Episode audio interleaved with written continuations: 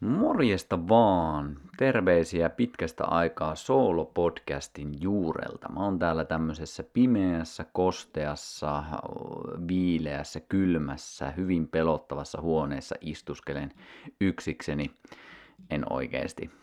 Tää on ihan, tää on ihan kiva huone ja oikeastaan ainut mikä tuossa oli totta on se, että yksikseni istuskelen täällä ja ajattelin muutama ajatuksen jakaa vähän osittain tämän viikon tapahtumista, niistä heränneistä ilmiöistä, mutta myös vähän sitten jollain tavalla myös niistä asioista, mitä on tässä pidemmän aikaa jo pohdiskellut.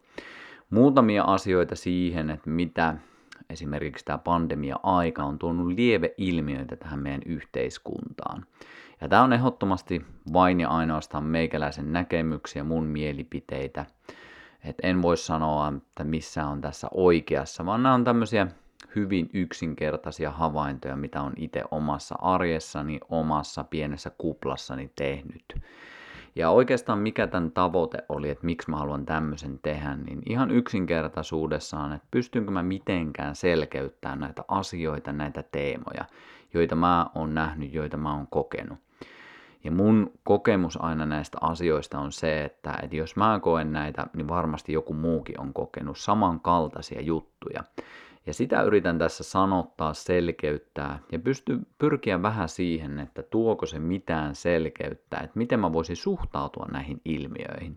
Miten mä voisin toimia sillä ymmärryksellä, että kun mä saan vähän kiinni, vähän koppia, että minkälaisia ilmiöitä tässä ajassa on. Ja tämä voi olla haastava podcast sekä ehkä itselleni, mutta myös kuulijalle, koska mä yritän, pyrin ainakin siihen, että tuon monta näkökulmaa, en välttämättä yhtään totuutta. Ja yksi semmoinen kritiikki, mitä mäkin sain muutamilta henkilöiltä, oli se, että et puhun paljon, mutta en sano mitään sitten loppupeleissä. Eli moni odottaa myös sitä, että kun on äänessä, niin silloin tuo jonkun selkeän vastauksen ja ratkaisun siihen, että mitä toisilla ihmisillä pitäisi tehdä. Ja se ei ole oikeastaan mulle semmoinen mitenkään suunta, mihin mä haluan mennä. Että mä en ole täällä sanomassa sitä, että mitä sulla pitäisi tehdä. Mä totta kai tuon jonkinlaisia näkemyksiä ja jopa työkaluja sitten siihen, että millä voi selkeyttää sitä omaa olemista ja sitä suuntaa, että mihin on menossa. Ja se on esimerkiksi mun työn ytimessä, kun mä teen miesten kanssa töitä, että en mä niille kertomassa, että mitä niillä pitää tehdä, vaan antamassa jonkinlaista tilaa sille, että jokainen voi itse havaita sitä paremmin, että mitä heistä nousee koska mä uskon siihen hyvin vahvasti, että meissä on todella paljon tietoa, viisautta ja selkeyttä, jota me ei kuitenkaan kuulla siinä arjen tykityksessä, kuormituksessa, informaatiotulvassa.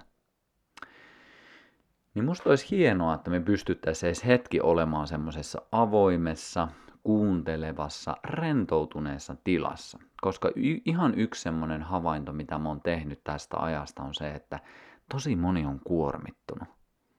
Tosi moni on hädissään. Tosi moni on peloissaan. Tosi moni on hukassa. Ei kaikki, mutta moni.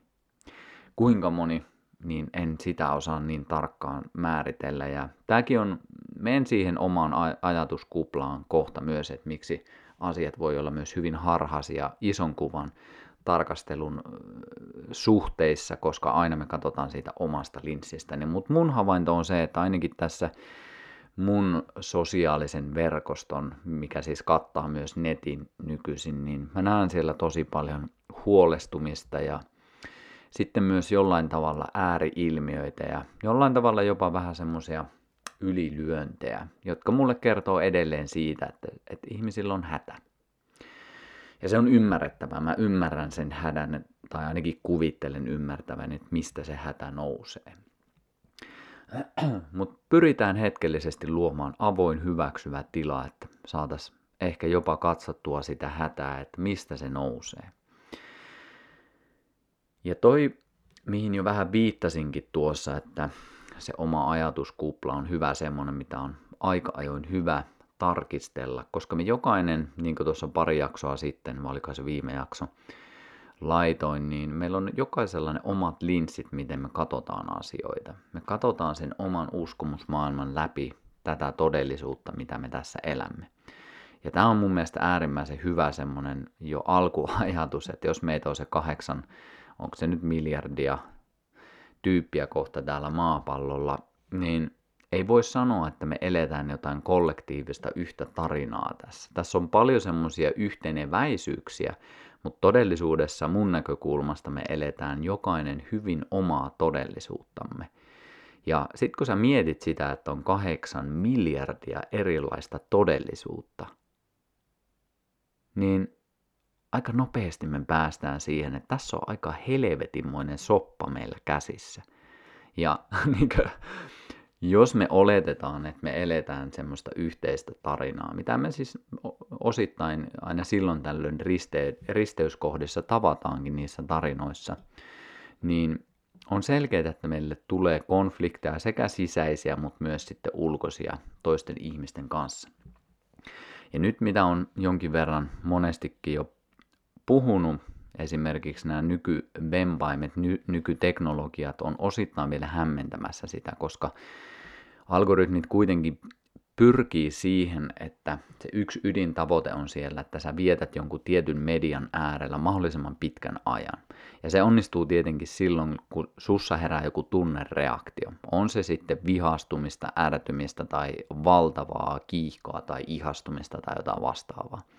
Mutta se tunnereaktio mahdollistaa sen, että sä oot siinä mediassa todennäköisesti pitempään. Eli silloin se on tehnyt tehtävänsä. Ja semmoiset mm, kädenlämpöiset jutut ei välttämättä enää ihmisen niin sanotusti koukuta jonkun median pari, vaan siinä pitää olla jotain muutakin. Ja nämä hyvin, hyvin fiksut järjestelmät on vuosien saatossa koko ajan kehittynyt ja kehittynyt havainnoimaan sitä, että mikä sä oot ihmisenä, mikä saa sut jäämään, mikä saa sut klikkaamaan, mihin, mihin sä kiinnität sitä huomiota. Ja tämä on ihan äärimmäisen tärkeä ymmärtää myös tässä ajassa, että meidän ajatteluun vaikuttaa niin moni muukin tekijä kuin me pystytään tietoisesti näkemään. Ja sen takia me ollaan luomassa tässä hyvin monia rinnakkaistodellisuuksia. Ja sä oot varmasti nähnyt tämän jo omassa elämässäsi, arjessasi, ehkä työpaikalla, ehkä lasten harrastuksissa tai koulussa tai jossain. Sä huomaat, että hei, nämä ihmiset ei enää kirjoita sitä samaa uskomusmaailmaa tai tarinaa, vaan tässä on hyvin erilaisia näkemyksiä terveydestä, siihen, että esimerkiksi maskien kanssa miten toimitaan, miten rokotusten kanssa toimitaan, moni moni juttuihin. Sä näet sen eroavaisuuden kyllä. Ja mun mielestä se on hyvä ymmärtää, että mistä se juontaa juurensa. Tämä ei ole nyt vaan silleen, että se yhtäkkiä tulee näistä teemoista, mitkä on pinnalla, vaan se on pitkien pitkien ajanjaksojen muovaamaa ajattelua, jota me nyt ilmennetään. Ja tämä olisi äärimmäisen hyvä tulla tietoiseksi tästä. Ja se on hankalaa meille jokaiselle, itseni mukaan lukien, koska me niin kovasti halutaan kuvitella, että tämä on minun ajattelua, tämä on minun luomaa todellisuutta, tämä on minun vapaata tahtoani elää tätä elämää. Mutta todellisuudessa meihin vaikuttaa niin, niin monet voimat. Jos me lähdetään biologisista vaikuttimista, niistä impulseista, mitä meidän sisällä herää, puhumattakaan siihen, että mitä vuosituhansien ajan me ollaan vaikka meidän käyttäytymisellä muokattu sitä, että mitkä piirteet meissä edistää vaikka sitä parin hankintaa tai sitä selviytymistä tai vaikka sitä omaa paikkamme yhteisössä, mitkä on ollut valtavia, valtavia vaikuttimia, niin me ollaan kaikkien näiden alaisena. Puhumattakaan sitten, kun me lisätään se teknologia siihen. Puhumattakaan siihen, kun me lisätään jatkuvasti monimutkaistuvat ilmiöt, ja koko ajan pirstaloitumpaa ja pirstaloidumpaa esimerkiksi aihetta, eli toisin sanoen, että se menee vaan syvempään ja syvempään ja syvempään ja monimutkaisempaan tietoon. Niin kaikkien näiden niin pohjalta esimerkkinä nyt vaikka tämä, että kun multa on pyydetty sitä, että miksi et sä vaan sano sitä sun mielipidettä, niin toivottavasti se antaa jonkinlaista kontekstia sille, että nämä on niin monisyisiä, monialaisia, monen näkökulman asioita, että kun me tullaan johonkin valtavan isoon vaikka yhteiskunnallisiin teemoihin, että se riippuu ihan täysin siitä, että minkälaiset linssit sä valitset katsoessasi sitä. Ja sitten siinä tulee vielä se oletus, että muilla pitäisi nähdä sen saman linssin kautta.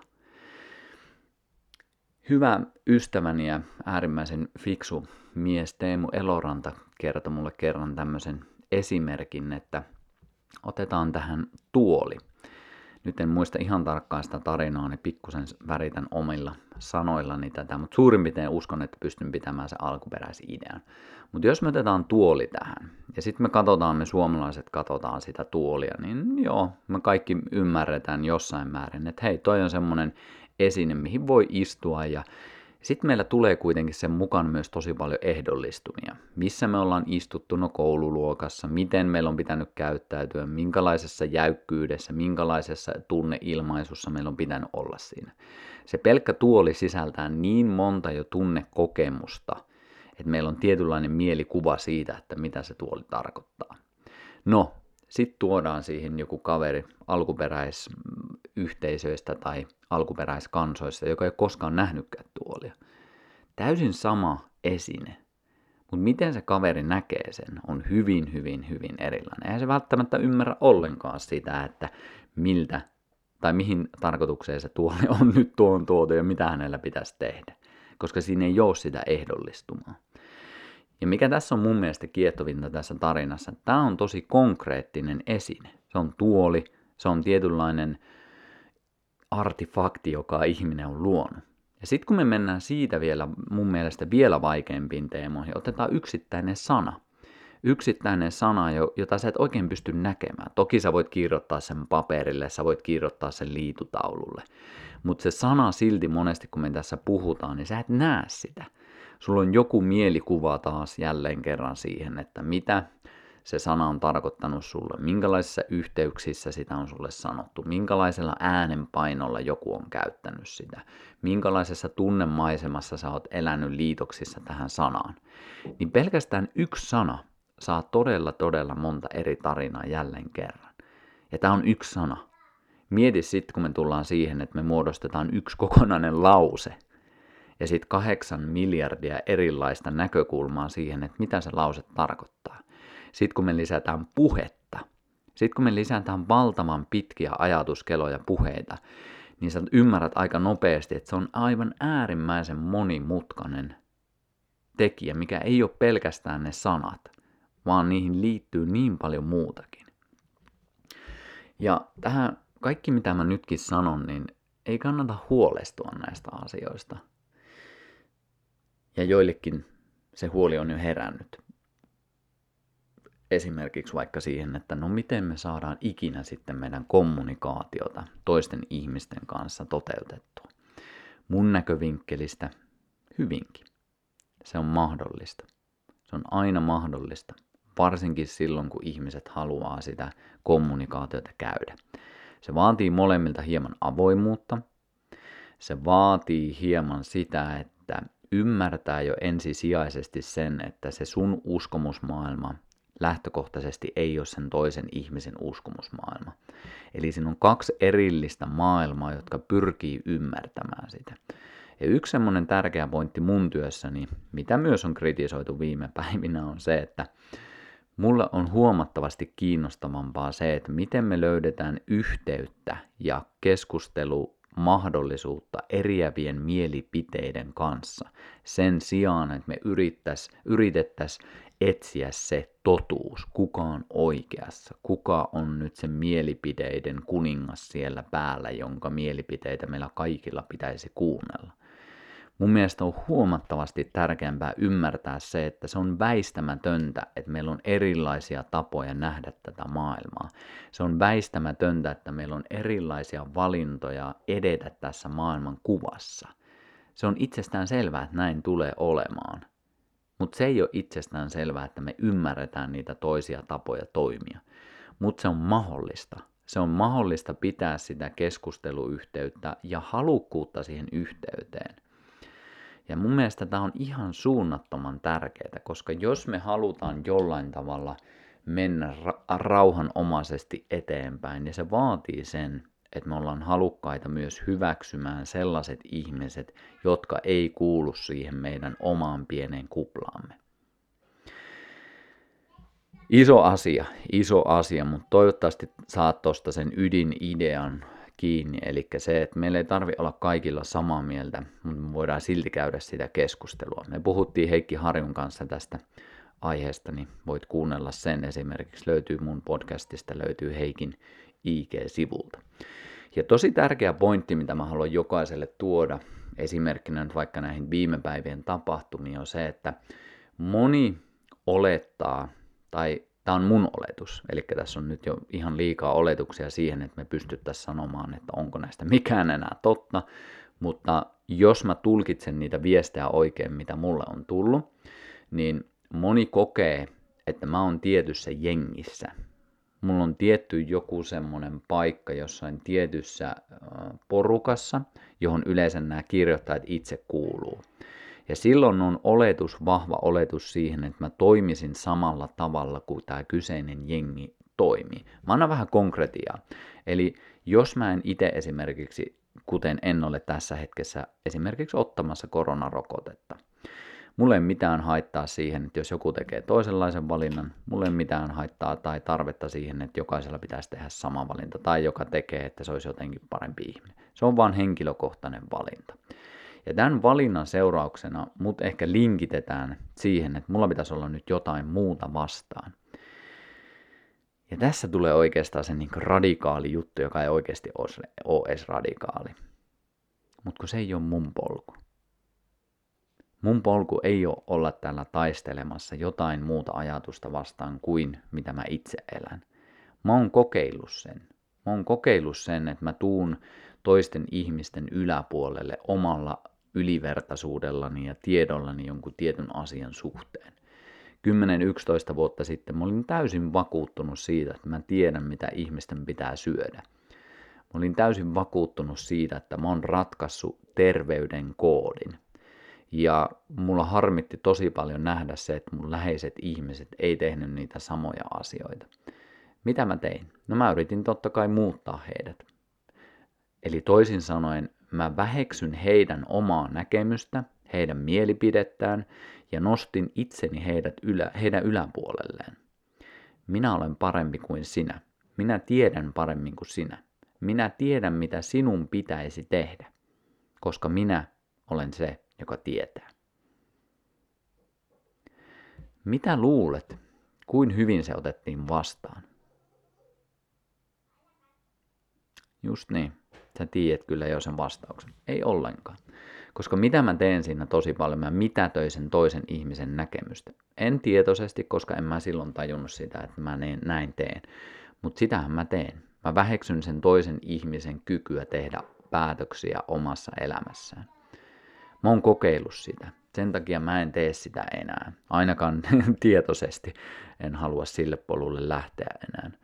Jos joku ihminen haluaa tässä ajassa valita terveysstrategiakseen samanlaisen kuin minä, niin mahtavaa. Jos joku toinen haluaa valita erilaisen terveysstrategian kuin minä, niin mahtavaa. Hienoa, että ihmiset pystyy tekemään sen päätöksen itse.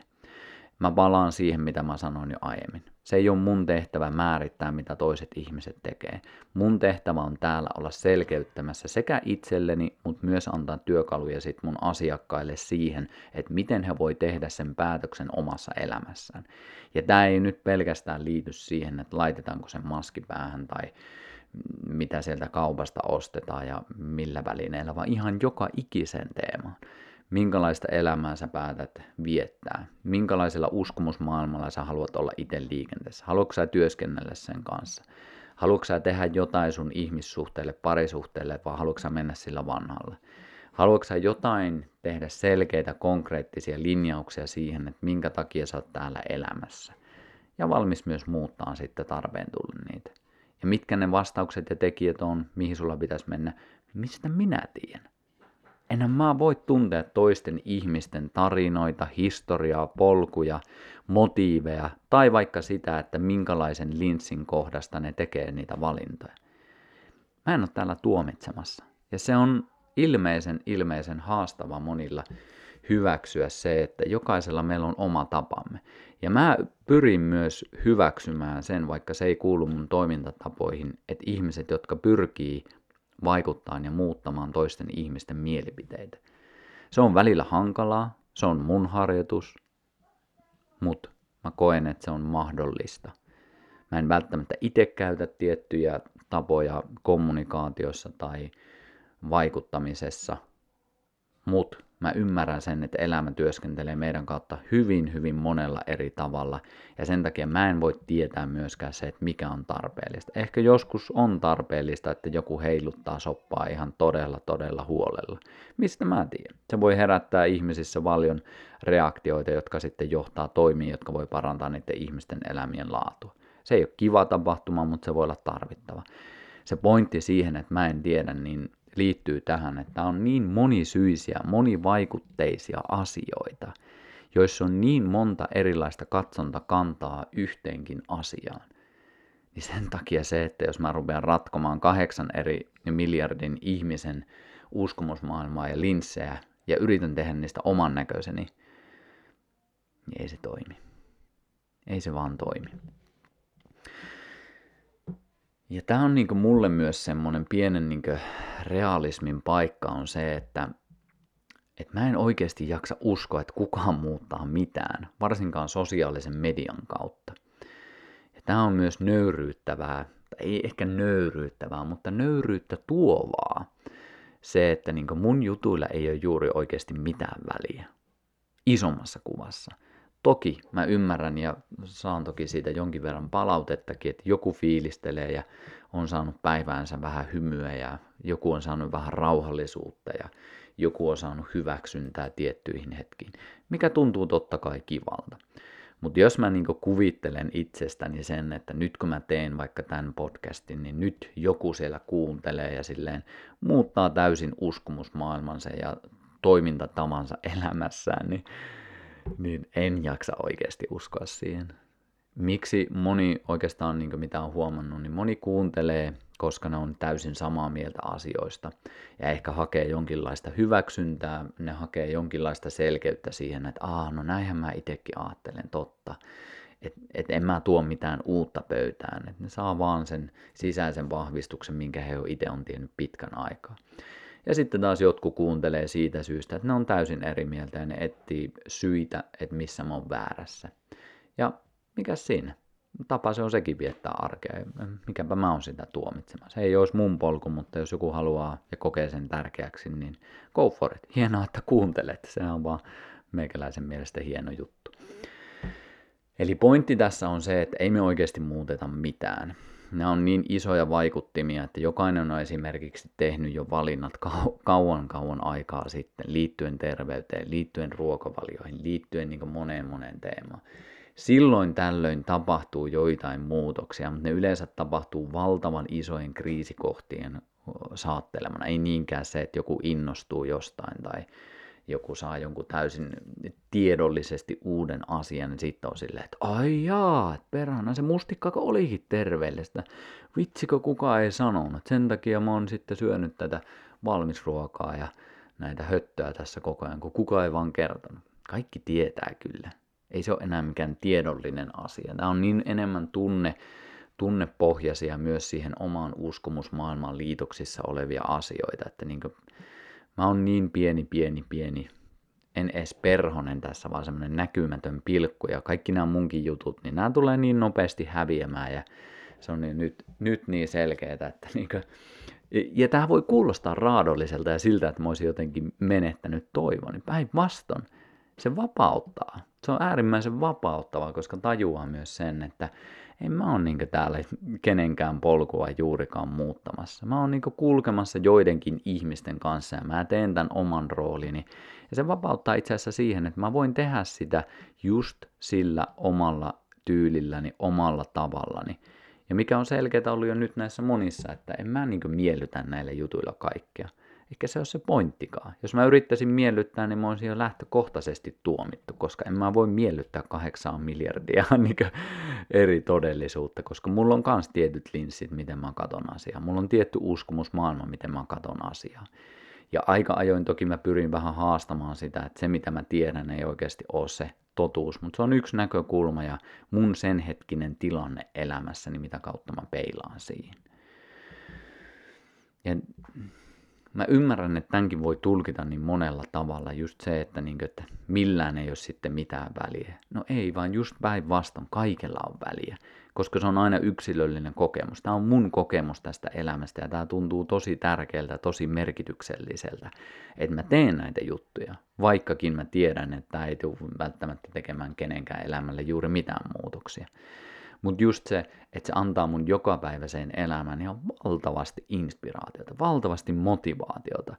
Koska mä todella koen, että mä teen pääasiassa niitä asioita, mitä mä oikeasti on täällä tekemässä.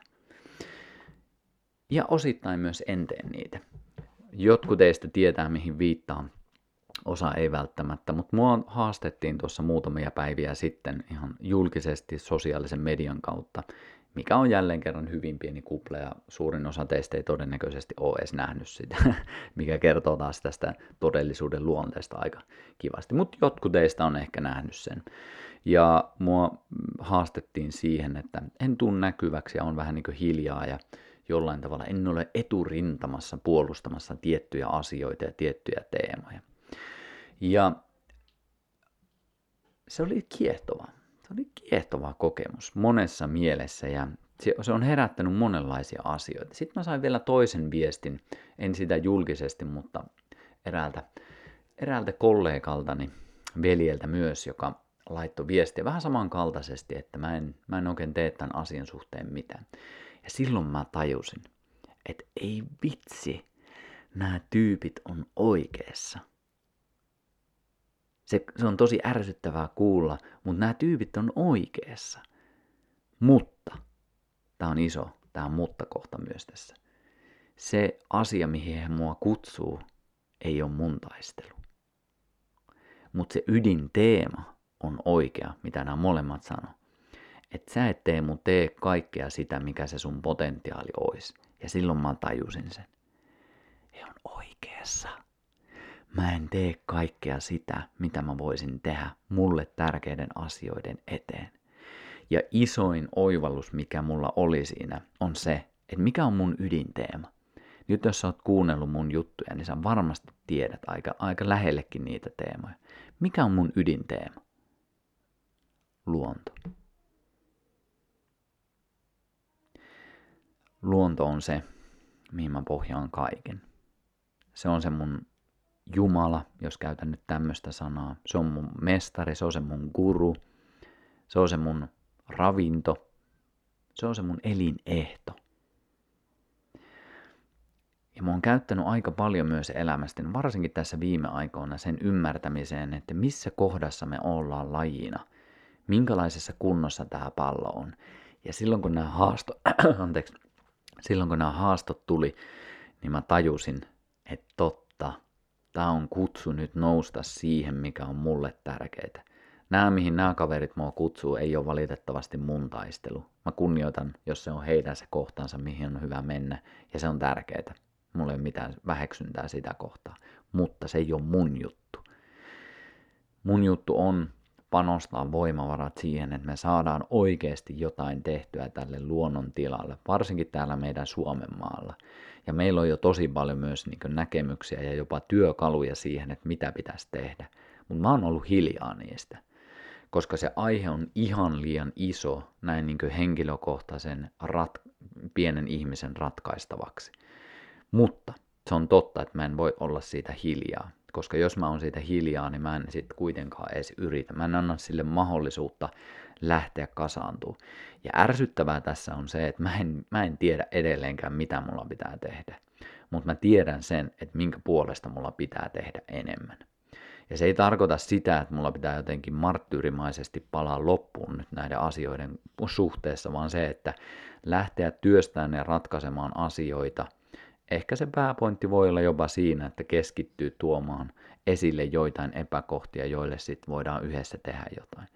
Koska mikä mulle on tärkeää on se, että meillä on hyvä ympäristö. Koska jos meillä ei ole ympäristöä, niin sitten kaikki häviää. Tai ei kaikki, mutta ihminen häviää täällä. Täällä on vahvoja eläin- ja kasvilla, jotka tulee selviytyä monestakin jutuista, mutta me ihmiset ei kuuluta niihin. Me ollaan hyvin, hyvin riippuvaisia siihen, että miten vaikka mehiläiset voi, miten pölyttäjät voi. Se on niin pienistä asioista kiinni ja sen takia eletään nyt niin, niin kriittisiä aikoja sen suhteen.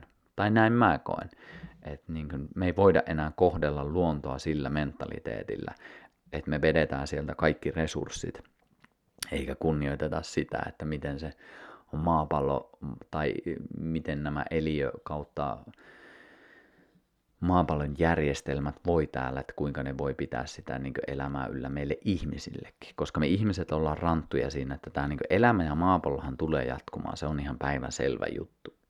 Mutta se, että ollaanko ihmiset mukana, niin se ei sitten olekaan niin, niin, niin selkeä. Mutta se on iso teema ja mä tuun menemään tulevaisuudessa siihen enemmän. Nyt kun mä sanon sen ääneenkin, niin mä oon velvollinen myös tekemään, koska se on se mun rooli pelata sen yhteen, korjaan, pelata, olla yhteistyössä sen luonnon kanssa, jotta myös me yhteisönä voidaan voida paremmin. Ne on ne teemat kuitenkin, mitkä on kaikista lähimpänä mun juttua. Ja tämä, että mua haastettiin, niin auttoi selkeyttämään sitä, eli se oli ihan valtava hyvä juttu. Se haasto ei tapahtunut mua varten, mutta mä voin oppia siitä, mitä tapahtui. Ja tämä viittaa siis siihen, että niin kaikki ei tapahdu täällä meitä varten. Meillä on semmoinen hyvin vahva uskomus, että että me ollaan jotenkin tämän universumin keskipiste, koska me eletään semmoista yksilöllisyyden aikakautta. Ja mä näen sen jopa tuommoisessa niin some-ilmiöissä, että, että jos joku ei ole sitä mieltä, mitä itse on, niin siinä tulee jopa semmoinen yksilöllinen vaatimus siihen, että jopa mun some tai nämä niin älysovellukset pitää olla palvelemassa minua. Ne pitää olla tässä samassa linjassa kuin minä. Se on niin kuin, se on aivan valtava yksilöllinen haaste myös, tai semmoinen vaatimus, mikä sieltä tulee. Et me eletään niin vahvasti jotenkin semmoista aikakautta, että me nähdään, että kaikki on täällä minua varten. Ja se näkyy mun mielestä myös siinä, että miten me kohdellaan luontoa. Et me, me oikeutetaan itsellemme se, että me voidaan tuoda sieltä toiselta puolen maapallon niitä avokaadeja, koska se avokadon rasva tekee meille hyvää. Meillä on niin paljon oikeutusta jo siihen, että kaikki mitä me tehdään on täällä meitä varten. Ja mun näkemys on se, että jos me jatketaan sillä linjalla, niin ei meitä ole enää kohta täällä. Että jossain vaiheessa on hyvä, että siihen tulee joku muutos. Ja nyt mennään semmoisiin kiehtoviin alueisiin, koska nyt, nyt mennään jo sinne niin vapauteen ja valintoihin ja siihen vaikka rajoituksiin. Niin tämä, tämä voi haastaa monia ihmisiä, mutta mun mielestä me ei olla enää vapaita valitsemaan. Me ei voida tehdä ihan mitä tahansa. Ja mä jopa näen sen niin, mikä sotii munkin omaa jollain tavalla uskomusta vastaan, mutta tämän oivalluksen kautta se jotenkin tulee selkeämmäksi, että mä näen jopa, että meitä on hyvä rajoittaa. Ja tämä on varmasti niin monille aivan valtavan triggeröivää, mutta näin mä koen, koska jos meitä ei rajoiteta, niin me mennään tällä yksilöllisyyden aikakaudella ja me vedetään kaikki tyhjäksi. Ja sen takia mä näen, että jotenkin tätä systeemiä pitää rajoittaa. Ja koska ihminen on lähtökohtaisesti laiska, se ei, se ei, se ei helposti luovu siitä herkusta, mitä se on saanut. Sen takia se täytyy tulla rajoitusten kautta. Ja se on karua. Se on karua, mutta se on mulle ainakin tuntuu hyvin myös realismilta, että jos me halutaan mennä eteenpäin, niin jollain tavalla meidän ihmisten käyttäytymistä pitää rajoittaa. Ja se on varmasti monille semmoinen, mitä ei halua allekirjoittaa. Ja mä en sano, että mä oon siinä oikeassa, mutta se on se näkökulma, että jos miettii ennen kaikkea linssiksi toi luonto tossa. Että jos ei me rajoiteta tätä meidän ihmisten itsekkyyttä, niin ei meillä ole kohta sitten sitä elinympäristöä, missä me voitaisiin olla itsekkäitä. Sen takia mä näen, että jollain tavalla luontoyhteyden palauttaminen, yhteyden saaminen, arvostaminen ja jollain tavalla sen oman elämän öö, joistain herkuista luopuminen on jopa välttämätöntä. Miltä se näyttää, niin niin kuin sanoin, mä en tiedä siihen vielä vastauksia, mutta mä uskon, että jollain tavalla se on väistämätöntä, että se on joko tulossa tai sitten se on jo tullut. Ja sen takia on, tämä ajatus on esimerkiksi pistänyt katsomaan näitä nykyisiä rajoittimia, rajoituksia ihan toiselta näkökulmalta. Moni, moni, moni kritisoi sitä, että viedään ihmisten vapautta ja viedään sitä mahdollisuutta toimia, mutta mä annan myös toisenlaista näkökulmaa siihen, että jos mä oikein yhtään tulkitsen historiaa, jos mietitään vaikka ja niin kuin sanoin, tämä on vain mun näkemys, pahoittelen, jos en ole totuudenmukainen siihen, että mitä on todellisuudessa tapahtunut, mutta mun ymmärryksen mukaan silloin, kun me ollaan metsästä ja keräilty, eli periaatteessa yli 90 prossaa meidän olemassaoloajan, suurimman osan yli 90 prossaa kevyesti, me ollaan metsästä ja keräilty. Me ollaan eletty tietyllä tavalla. Meillä on ollut tietyt vapaudet tehdä asioita, mutta se ympäristö on luonut tietyt vaatimukset myös. Eli toisin sanoen Pertti ei ole voinut vetää 14 päivää pelkkää känniä oma heimonsa kanssa, koska sitten olisi helekkarin monen nälkä, jos ruokaa ei ole siinä ollut sitten ihan tarjottimella. Eli se on luonut jonkinlaiset vaatimukset siihen, että tietynlainen vastuu siitä omasta elämästään pitää olla tiettyihin asioihin. Pitää metsästää, pitää kerätä, pitää luoda ravintoa, pitää luoda asuinsijoja. Ja sitten jos se ympäristö ei enää tarjoa sitä, niin sitten pitää muuttaa. Sitten pitää tehdä taas kaikki rakennelmat ja kaikki alusta. Ja pitää olla koko ajan hereillä siihen, että missä se luonto menee, mitä se tarjoaa ja miten meillä pitää toimia sen mukaisesti. Sitten noin 10 000 vuotta sitten me muutettiin tätä aika isosti. Ei tietenkään sille sormia napsauttamalla, vaan pikkuhiljaa me siirryttiin enemmän ja enemmän maailmanlaajuisestikin siihen, että me alettiin metsästä ja keräilijä elämäntyylistä maanviljelykseen, mikä muutti hyvin monta tekijää. Se muutti sitä, että me ei enää liikuttu, vaan me oltiin aloillaan. Se muutti sitä, että miten me hankittiin ravinto. Enää ei välttämättä metsästetty ja keräilty, vaan nyt me viljeltiin. Toki siinä se keräys tuli myös, mutta se, se oli hyvin erilaista kuitenkin. Hyvin paljon staattisempaa, hy, hyvin paljon enemmän yksioikoisempaa esimerkiksi meidän liikkumisen suhteen, paljon kyykkimistä, paljon paikallaan olemista. Ja silloin tuli myös omistaminen silloin tuli myös erillisyys jollain tavasta siitä, että tämä on minun. Ja koska nyt mä oon liitoksissa niin vahvasti tähän omaan satooni, niin se on väkisinkin muuttanut myös sitten ihmisrakenteita, sosiaalisia rakenteita. Yhtäkkiä ei voikaan se, että jos tulee toinen heimo sieltä, niin jos siellä on puolet enemmän jengiä, niin on silleen, että no hei, liittoudutaan tai sitten lähdetään kälppimään, että tuolla 40 kilsan päässä on hyvä spotti, niin mennään sinne, ei hätää. Tai nyt kun tulee maanviljelyssä, niin sit mun kaikki elämä on kiinni tässä yhdessä sadossa. Niin nyt kun sieltä tulee sitä jengiä, niin mulla on puolustauduttava. Mulla on pakko laittaa vastaan ja joko kuolla tai sitten ehkä jopa voittaa ne vallottajat ja jäädä eloon tässä. Ja toki tämä on niin yksinkertaistusta ja ei niin tietenkään kuvaa sitä kompleksista historiaa, mitä me ollaan edetty, mutta tämä on varmasti yksi ilmiö, mikä on tapahtunut. Paikalleen jäänti, omistussuhteet, omistaminen, minun, sinun, rajojen luonti ja kaikki nämä. Ja se on myös elämän tyyli, joka on tuonut tietyt vapaudet. Et jos varsinkin hyvinä vuosina sulla on ollut paljon ruokaa, niin ehkä se on vapauttanut sitä luovuutta. Ja mikä ihan selkeästi on mun mielestä nähtävistä, että se on vapauttanut vaikka sitä, että enää se ympäristö ei määrittele sitä, että kuinka monta ihmistä pitää, kuinka monta ihmistä se pystyy ruokkimaan, vaan se on vapauttanut siihen, että hei, yhtäkkiä lisääntyy, lisääntyy meidän syntyvyys ihan valtavasti ja sitä kautta sitten se yhteisö kasvaa ja sitten hei, mitä pitää tehdä? No enemmän ruokaa, että pystytään ruokkiin nämä. Kun taas jos mä oikein olen ymmärtänyt, niin metsästä ja keräilijä elämäntyyli pystyisi tyyliin 10 miljoonaa ihmistä ruokkimaan maapallolla. Eli ei mitään toivoa enää palata siihen. Good luck with that. Vaikka miten meikäläinenkin täällä siitä haaveilee ja toivoo, niin se ei ainakaan tällä kapasiteetilla näyttäisi olevan mahdollista. Mutta siis pääpointtina – on se, että jokaisessa ajassa on tietyt vaatimukset ja tietyt vapaudet. Mä näkisin, että metsästä ja keräilijäaikakaudessa on ollut paljon paljon hienoja vapauksia, mitä nykyisin ei esimerkiksi ole. Mutta se on ollut myös jollain tavalla paljon paljon vaativampaa, paljon karumpaa, paljon omatoimisempaa, paljon enemmän sun kykeneväisyyttä olla olemassa siinä ajassa. Ja sitten taas maanviljelyksessä täysin erilaista. Ei nyt välttämättä täysin, mutta osittain erilaista.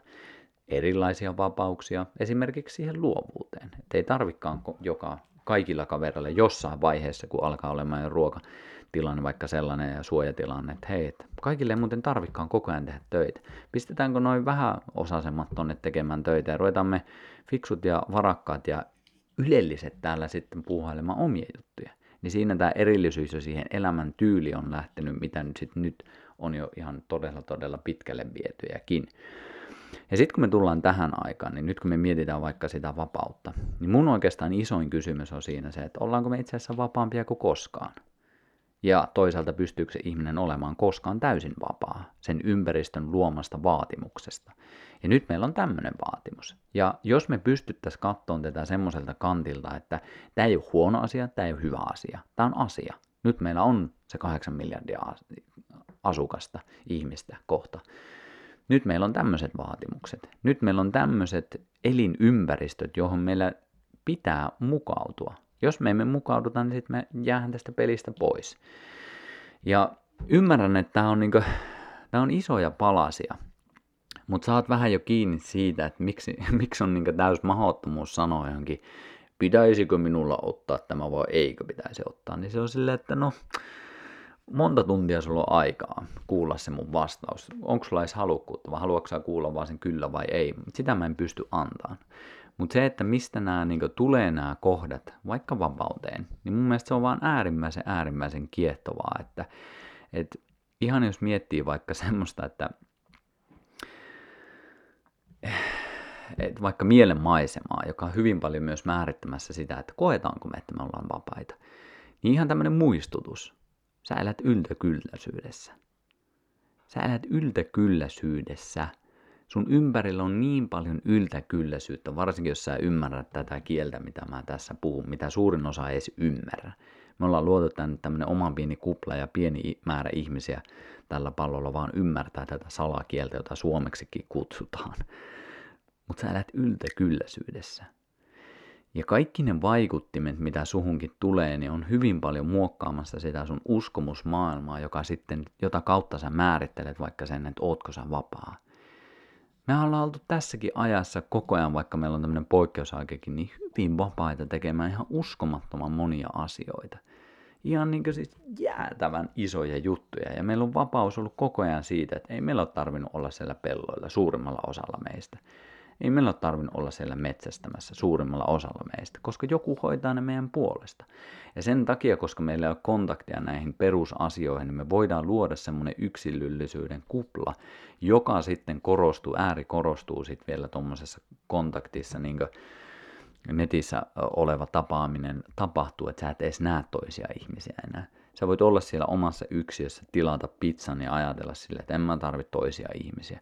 Mutta tosiasiassa joku tuo sulle sen pizzan, joku on tehnyt sen, joku on kasvattanut, joku on tuonut ne raaka-aineet siihen jostain maailman kolkasta, joka on mahdollistanut sen, että se pizza tuodaan sun kotiovelle. Joku on tehnyt se sun puhelimen, joku on louhinut ne kaikki ainekset siihen, mitä sitten me jätteenä heitetään pois. Me ollaan niin niin liitoksissa toisiin ihmisiin, tähän planeettaan, tähän luontoon, että me ei edes itse niin huomata sitä. Ja toki mä käristän ja yleistän tosi paljon. Mä uskon, että varmasti sä huomaat sen, mutta tämä niinkö, tämä illuusioiden aikakausi ja yksilöllisyyden aikakausi ja tämä kuplien aikakausi tekee kuitenkin helposti sen, että meillä on niin niin helppo jotenkin vetäytyä siitä yhteydestä, mitä me kuitenkin todellisuudessa kaivataan.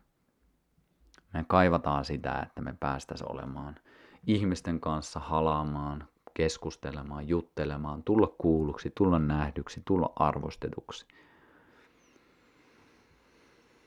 Ja miksei ne sitten toteudu? Miksi me itse kielletään niin monesti se? Miksi me lukittaudutaan siihen mielen vankilaan, vaikka me pystytään vapautumaan siitä ihan milloin vaan? Miksei me hyväksytä toisia näkökulmia? Miksei me hyväksytä edes sitä omaa olemisen tilaa, mikä meillä on, joka aina poikkeaa toisesta ja aina joku kritisoi sitä. Ja jos me yritetään miellyttää joka helvetin kritisoijaa, niin voi vitsi, se on kyllä loputon show. Jos ei ole loppua.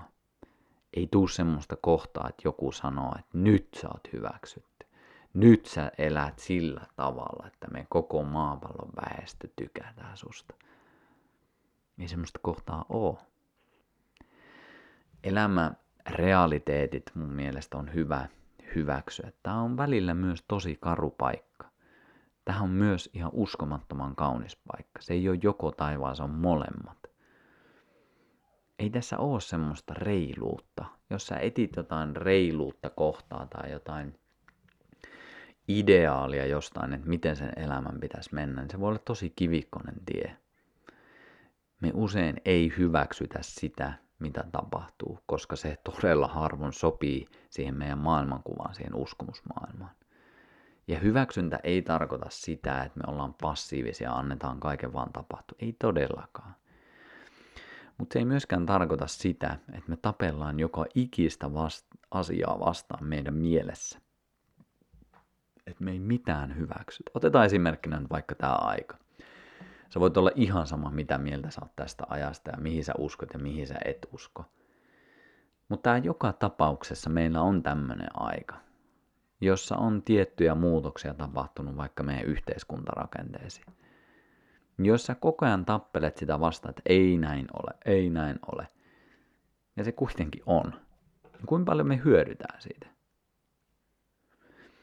Se, että hyväksyy, mahdollistaa mun mielestä loppupeleissä myös sen, että hyväksyy sen realiteetin ja sitten voi oikeasti tehdä myös asioille jotain. Ja tämä koen myös tässä omassa oivalluksessani ja toivottavasti siinä, missä pystyn vielä jotain hyvää tuottaa tähän maailmaan, niin ainakin siitä omasta merkityksen kokemisen näkökulmasta, niin on just se, että et joo, maapallon tilanne on tämä, lajien tilanne on tämä, ekosysteemin tila on tämä. Aika monessa se rajapyykki, mitä esimerkiksi ruotsalainen kaveri, mikä sen nimi oli, mm, Johan Rökström kollegoinen on laatinut, muistaakseni yhdeksän erilaista markkeria, joissa määritellään maapallon kantokyky, niin aika, aika moni niistä markkereista on jo ylitetty. Ja eletään siinä niin rajoilla ainakin jo, Johanin mukaan, että kuinka pitkään pystytään enää menemään eteenpäin. Niin se on se realismi.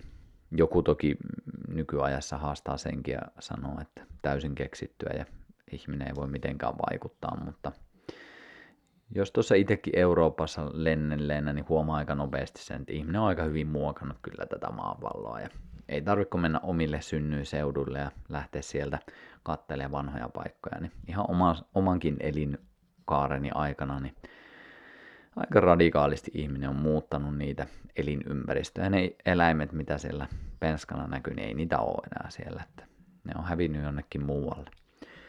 Mutta se on se realismi, sen hyväksyminen ja sitten ymmärtäminen, että tämä on tämä tilanne. Hyväksy. Ja sitten, mitä mä voin tehdä sen eteen? Mitä mä voin tehdä? Että mä en vaan jää tähän passiivisen olemiseen, vaan mä hyväksyn ja sitä kautta teen sitten erilaiset asiat, mitkä on mulle tärkeitä. Ja mä en voi tietää, että mitkä ne sulle on tärkeitä. Mutta mä uskon, että jokainen varmasti löytää sen. Ja se, että niin esimerkiksi me ollaan nyt nostettu ihan yksittäisiä niin sanotusti kissoja eli asioita pöydälle.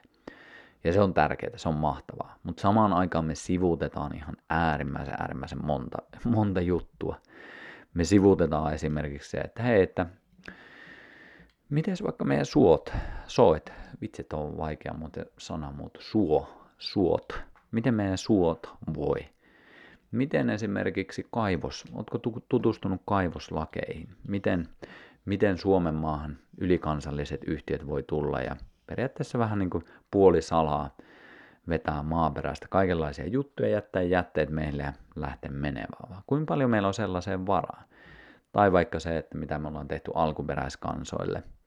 Periaatteessa tuhottu se elämäntyyli täysin, joka kuitenkin on ollut semmoinen, mikä mahdollisesti voisi olla ratkaisu tulevaisuudessakin, että me löydetään niitä tapoja tehdä luonnon kanssa, ei sitä vastaan. Ihan Suomen maallakin me ollaan tehty. Meillähän asuu sorrettu kansa täällä meidänkin sisällä, josta todella harvoin kukaan mitään puhuu. Niin on tosi helppo aina mennä siihen, että ne mitkä asiat itselle on tärkeitä, niin ajatella, että se on se koko maailma. Ja näitä ongelmakohtia on loputtomasti. Mä en halua nyt mennä edes nälähätään näihin, koska muuten tästä tulee liian synkkä jakso. Mutta se pointti on se, että on hienoa, että nostetaan yksi kissa pöydälle, on hienoa, että vaaditaan, että nyt kaikki tulee tähän mukaan. Mutta jos samaan aikaan me sivuutetaan sellaisia asioita, mitkä vaikuttaa meidän tulevien sukupolvien elämään, ehkä jopa koko lajin jatkumiseen, niin niin mä en tiedä kuitenkaan, että onko siinä ihan koko kuva vielä sittenkään mukana. Nyt alkoi muuten satamaan ihan suunnattomasti tuolla ulkona, että en tiedä vaikuttaako se tähän ääneen mitenkään. Mutta jos kuuluu pientä sateen rapinaa, niin Se ei ole ääniefekti, vaan se on realismia. Joo, paljon asioita, isoja teemoja ja niin kuin näet, tässä on mullekin paljon asioita vielä, että mitä en yksinkertaisesti vaan tiedä. Ja nämä on mulle kiehtovia teemoja, koska sit se tarkoittaa sitä, että mulla on paljon opittavaa. Ja viimeiseksi mä jätän sut siihen, että jotta me voidaan oppia, jotta me voidaan ymmärtää, niin me tarvitaan kommunikaatiota. Me tarvitaan hetkeksi sen oman uskomusmaailman, ei välttämättä siitä luopumista, koska näkisin, että se on tosi vaikeaa ihmisille, mutta sen rinnalle otettavaksi jonkinlaisia toisia tapoja nähdä maailmaa, koska jos emme sitä pystytä tekemään, niin sitten nämä konfliktit tulee ajamaan meidät kyllä jo jonkinlaisen isompaan konfliktiin, joka voi olla myös sitten erittäin tuhoisaa seurattavaa, niin mä ainakin toivon, että me löydetään sitä kommunikaatiota. Ja aion jatkaa tällä linjalla tuoden toivottavasti enemmän sitä luontokulmaa, ennen kaikkea sitä konkretiaa. Pitääkö meillä istuttaa puita, pitääkö meillä luopua fossiilisista polttoaineista kokonaan, pitääkö meillä alkaa suojelemaan näitä jäljellä olevia eläin kautta kasvin monimuotoisuutta, koska jos me menetetään enemmän ja enemmän sitä, niin mitä tapahtuu? Pitääkö meillä alkaa pörriäisiä, mehiläisiä, pölyttäjiä suojelemaan, koska niissä näyttäisi olevan myös tosi iso osa siihen. Pitääkö ehkä itsellä alkaa mehiläistuottajaksi? en tiedä. Paljon paljon kysymyksiä paljon semmoisia asioita, mitkä vois helposti ehkä antaa ahdistaa, mutta myös uskon siihen, että jos me otetaan aktiivinen osa tähän elämään, niin se voi mahdollistaa sen, että niitä muutoksia voi myös tulla. Ja se tarkoittaa myös mullakin sitä, että mä en voi lukkiutua siihen, mitä joskus on ollut, vaan dynaaminen maailma tarkoittaa sitä, että mä myös on valmis itse muuttumaan sen mukana. Joskus jopa haastamaan niitä omia perusnäkemyksiä tästä elämästä, perusarvoja jopa elämästä, koska just se, että jos mä liikaa jään johonkin yhteen periaatteeseen, yhteen kulmaan, niin se voi estää multa oikeasti kaikista tärkeimpien asioiden toteutumisen. Sen takia mä en voi lukita mitään, mitä mä tuun tulevaisuudessa tekemään. Voi olla, että mä joudun täysin muuttaan omaa uskomustani moneenkin asiaan. Mä totta kai toivon, että niin ei tarvitsisi tehdä, koska mä ymmärrän myös, että se on äärimmäisen kuluttavaa, äärimmäisen paljon energiaa vaativaa, ihan jo pelkästään meidän aivoille, mutta sille meidän myös koko, koko systeemille nähdä niitä erilaisia tulokulmia tähän maailmaan. Mutta mä toivon, että me pystytään jatkamaan kommunikaatiota, vaikka mä en nois sun leirissä, vaikka mä en edusta sulle tärkeitä asioita, vaikka mä en puhu niistä jutuista, mistä sä haluaisit, että mä puhun, tai vaikka mä en tois niitä ratkaisuja, mitä sä just nyt siellä kaipaat, tai vaikka mä en nois sitä ja sitä ja sitä. Mutta mä oon tämmönen. Mä pyrin kehittymään, mä pyrin olemaan rehellinen, Mä koen, että mä oon ollut rehellinen. Mä en ole lähtenyt sellaisiin sotiin, mitkä ei ole mua varten. Mä oon ollut myös passiivinen. Mä oon ollut myös vetäytyvä monissa mulle tärkeissä asioissa, mitä jaankin jo tässä. Ja mä oon ihminen. Ja sä oot ihminen. Ja me ollaan keskeneräisiä. Ja meillä on aina se ideaali, mitä kohti me haluttaisiin mennä. Mutta on äärimmäisen hyvä muistaa, että meillä on nytkin jo aika saakelin hyvin asiat kaikista uhkakuvista, kaikista huolista, kaikista murheista riippumatta me eletään äärimmäisen hyvää aikaa. Yltäkylläisyyden, runsauden, va- tosi paljon vapautta meidän asioissa edelleen on. Se voi olla, että sekin tulee muuttumaan, mutta me aina säilytetään joku vapaus ennen kaikkea sisäisiin kokemuksiimme. Mä toivon, että sä panostat perusasioihin. Nyt, jos koskaan, ne on tärkeimpiä. Ja vaikka mua on tästäkin kritisoitu, mistä päin nykyisin ei ole kritisoitu, pääasiassa niistä, mitä ei, ei tule sanotuksi. Mutta tätä mä oon sanonut aika monta kertaa ja mä sanon sen edelleen, koska mulla harmittaa, että alkaa unohtumaan ihmisille, että miten tärkeitä ne perusasiat on ja riippumatta siitä, minkälaisia terveysstrategioita sä valitset. Otatko piikkiä, etkö ota piikkiä, käytätkö maskia, etkö käytä maskia, otatko lääkitystä, etkö ota lääkitystä, käytätkö ö, leikkausta, etkö käytä leikkausta, whatever. Niin se pohja tulee aina niistä perusasioista. Miten sä nukuit viime yönä? Miten sä oot nukkunut viimeisen viikon ajan? Miten sä oot nukkunut tänä vuonna? Koska se on niin tärkeä osa sitä sun jaksamista. Onko sä liikkunut? Onko sä syönyt puhasta ruokaa? Onko sä ehkä turruttanut sun omia tunteita Ehkä päihteisiin, ehkä liialliseen ruokaan, nopeisiin tunnekokemisiin, mitä sieltä saa. Ootko sä soittanut sun ystävälle? Ootko sä jakanut sun huolia sun rakkaille? Ootko sä kertonut ne hyvät asiat, mitä sussa itsessä on ja mitä sä toisissa näet? Ootko sä käynyt ulkona? Ootko syönyt mustikkaa? Ootko pussannut sitä sulle tärkeitä ihmistä? Ootko sanonut kiitos? Kiitos, että on elossa. Kiitos, että saan tehdä tätä hommaa. Kiitos, että saan nähdä tämän kohdan maailmasta, tästä ajasta, tästä elämästä. Kiitos, miten onnekas mä oikeasti oon, että mä oon edelleen täällä. Kiitos, että mä saan kokea tätä omaa elämääni kaikki ne väreineen. Kiitos, että mä näen tämän rikkauden. Kiitos, että mä näen tämän elämän laajuuden ja monimuotoisuuden, että siihen kuuluu niin paljon muutakin kuin se mun ideaali. Ja kiitos, että ne kaikki kokemukset tekee musta ihmisen.